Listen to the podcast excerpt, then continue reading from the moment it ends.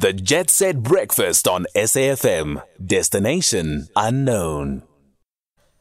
So, the Body Moves 2023 celebrates dance in the most inclusive form and it offers huge opportunity to dancers who have a very different approach to the world as well. On the line, we've got Phyllis Klotz. Phyllis, we seem to be chatting to you every other week at the moment. It seems to me that you are very busy doing a lot of, certainly a lot of great programs with regards to the Sibikwa Arts Centre. Well, I'm supposed to be in semi retirement, Michelle, but uh, you know, the ideas and the work just keeps on coming, and it's all very exciting. So I don't think you can just turn the creative tap. Okay, talk to us about the event Body Moves On 2023. Well, last year we had our first event and it was very, very successful. And so we began to plan for it again in January of this year. And um, we managed to secure dancers from Madagascar, Kenya, Flanders, uh, a workshop facilitator from Ireland, and of course, South African stalwart disabled groups that's Unmute in Cape Town, and Flatfoot, which has a section for people with disability in Durban. Phyllis, course, when we talk about uh, uh, disability, what do we mean by that with regards to the dance world? I suppose we mean someone that maybe doesn't have use of all their limbs, or maybe is in a wheelchair, or as the dancer from Flanders has some lives in a community and has some mental issues. So I suppose there is a difficulty. Yeah, it could be. It could be, for example, visually impaired as well. Yes, we are having to open the festival. We are having visually in, six visually impaired singers uh, who sing a cappella. Phyllis, why is this important? Talk to us about what it means, who comes to watch, and uh, what one can experience when one actually participates. Well, I do think, Michelle, we live in a very polarized society, and people keep on putting people with disability in boxes and ticking those boxes off and undermining their capabilities and not even knowing what they are capable of. And I think that's really very, very important because we keep on looking at them as the other. And it's also about our humanity. How do we embrace everyone? How do we be inclusive in our society? And I think the people that came last year were enthralled by what they saw because it wasn't only people with disability, and it was also uh, the general the general public, and um, they too were surprised, uh, and it was heartwarming to see everyone together enjoying the capabilities of people who are disadvantaged in terms of their physicality, but have overridden that. Uh, Phyllis, the event is taking place on the 25th and 26th as part of the Disability Awareness Month. Please uh, just give us some insight as to what people can expect because there is a diverse selection of events taking place. Yes, well, there are workshops at Sibikwa from 10 to 12, Monday, Tuesday, Wednesday morning. There is a special workshop also in at Moving into Dance at Newtown, and um, it's free. You just need to register with Quicket and um, come along. And then there, there's a uh, online discourse about dance and disability on Thursday night, uh, attached to Sibikwa's Facebook from 6 to 7.30.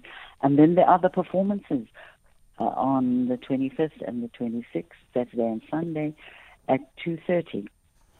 Fantastic. Phyllis Klotz. We're going to have to leave it there as we go into a break. She's the co founder and artistic director of the Sibikwa Arts Centre in Benoni. Benoni. As she says, get to Quicket and you'll be able to see some of the events. It's running from the 20th to the 26th, but the 25th and the 26th, you'll be able to see some extraordinary live streamed discussions as well. The Jet Set Breakfast. Music, culture, lively and critical discussions on SAFM. 723, you are with SFM 104 to 107. And it's not often here on the show that we do uh, an obituary to one of our family. And when I say one of our family, I'm talking about the SAFM family, to our many colleagues that are a participant on the station, have been on the station over many years. Many of you uh, who have been listening over the years will remember the work and contribution of former SAFM colleague Bruce Miller. He was born in Zimbabwe. He studied at Bristol University. He came to South Africa. And I mean, I remember as a young kid watching Bruce Miller perform in Jesus, uh, not Jesus, Joseph and the Amazing Technicolor Dreamcoat. And he played uh, Jesus and Godspell, Joseph and Joseph and the Amazing Technicolor Dreamcoat. He was one of those incredible artists who could just do many, many things singer, performer, artist, actor, and of course, you will remember him as a radio broadcaster and indeed a producer of radio drama for SAFM Radio. We thought what we'd do was get would be to get Alan Swerdlow, theatre director and former SAFM broadcaster, on the line. Alan, thank you so much for joining us.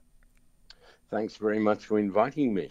Alan, it was a, a big surprise for me. Uh, perhaps not a big surprise, but uh, not a great uh, surprise to hear that Bruce had passed away. Just give us a little insight into the world that he offered many of us when he was here with SAFM. Well, as you've mentioned, Bruce was multi talented. Mm. And the one thing that I always remember was this rapier like wit and incredibly quick mind. So Bruce was always inventing. He was doing extraordinary programs on a full SAFM.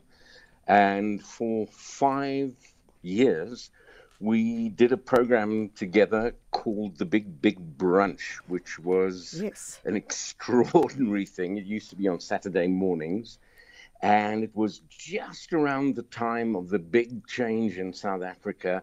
And we were given our heads, and I mean, Bruce really picked it up and ran with it. It was this multi form, free flowing program which covered everything.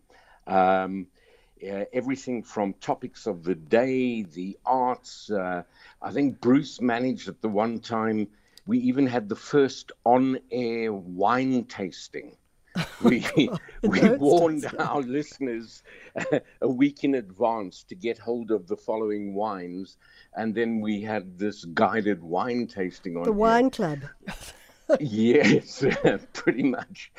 Uh, we used to have uh, a food segment. We used to interview people. I mean, there was one point where uh, we used to speak to political figures and run them through the gamut of uh, a series of intellectual games to find out, you know, what their viewpoints were, things like that. It really was quite outrageous and had a huge listenership.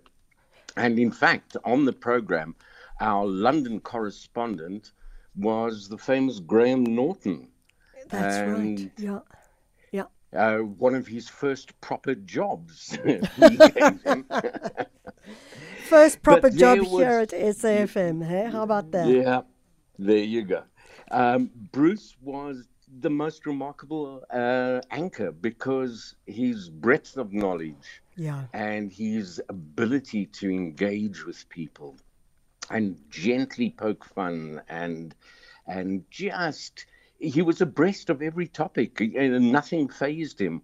Whoever the producer was at the time whatever they threw at us on the day i mean bruce never blinked. He knew everything uh, that those people were going to talk about. I think also one of the great things about him perhaps was that he he was always pro- professional to the T always prepared. Absolutely. I mean, you never saw someone like him come into the studio without notes, without having really thought about what it is that he had worked on, etc. But you talk about that breadth of knowledge, Alan, and it does take you to the fact that he was just this multi, multi talented person. I mean, as I say, I, I, do recall watching him a few times as a youngster in Joseph and the Amazing Technicolor Dreamcoat. and thinking, oh, this guy, he's so cool. And then, of course, uh, he sort of grew up and I grew up, and suddenly we were all working together at the same station. Tell us a little bit about, about that diversity of, um, of, of talent. Well, uh, he trained, as you said, as an actor at the Bristol Old Vic, um, which was attached to Bristol University. Came back to South Africa to perform in a production of The Boyfriend, was going Wow. to be his big uh, number, yes. And then he broke his leg. No, that's like they, where they say break a leg for luck, and he did it for real. Yep. Um, so he didn't make this dazzling appearance, but Yeah. then very shortly afterwards, um, he was Joseph in the Hmm. first production of Joseph and the Amazing Technicolor Dreamcoat, which ran forever in South Africa. Hmm. Yeah. And I think it's one of the things that he was always remembered for. Um, he was a heartthrob uh, on stage, and he was a pop star, and he released uh, record albums, um, and he and wrote. You know, he he just was this incredible, multi-talented person, and all the way through this wonderful, wonderful humor, and those of us who knew him very well were always struck by his empathy and this incredible warmth. And Yeah. he just connected with people. He was he was the consummate um, host on radio. Yeah. And you know as you mentioned he did a lot of radio programs. Um, he uh, directed radio drama. He did uh, documentaries. Uh, he was absolutely a pillar of SAFM all the way through, and he was kind of, you know, he was their their their poster boy in a way, Yeah. um, because he just reached out to to everybody. A wonderful, wonderful broadcaster and a great, great friend. Uh, you know, we are going to miss him horribly. Yeah. It really is, you know, a gap in our lives. Alan, thank you so much for joining us on that. We really appreciate it. Alan Swerdlow, theatre director and former SAFM broadcaster himself. And uh, we do pay tribute to Bruce Miller and to his family, wishing them all condolences, as indeed he was one of uh, the family members of SAFM as well.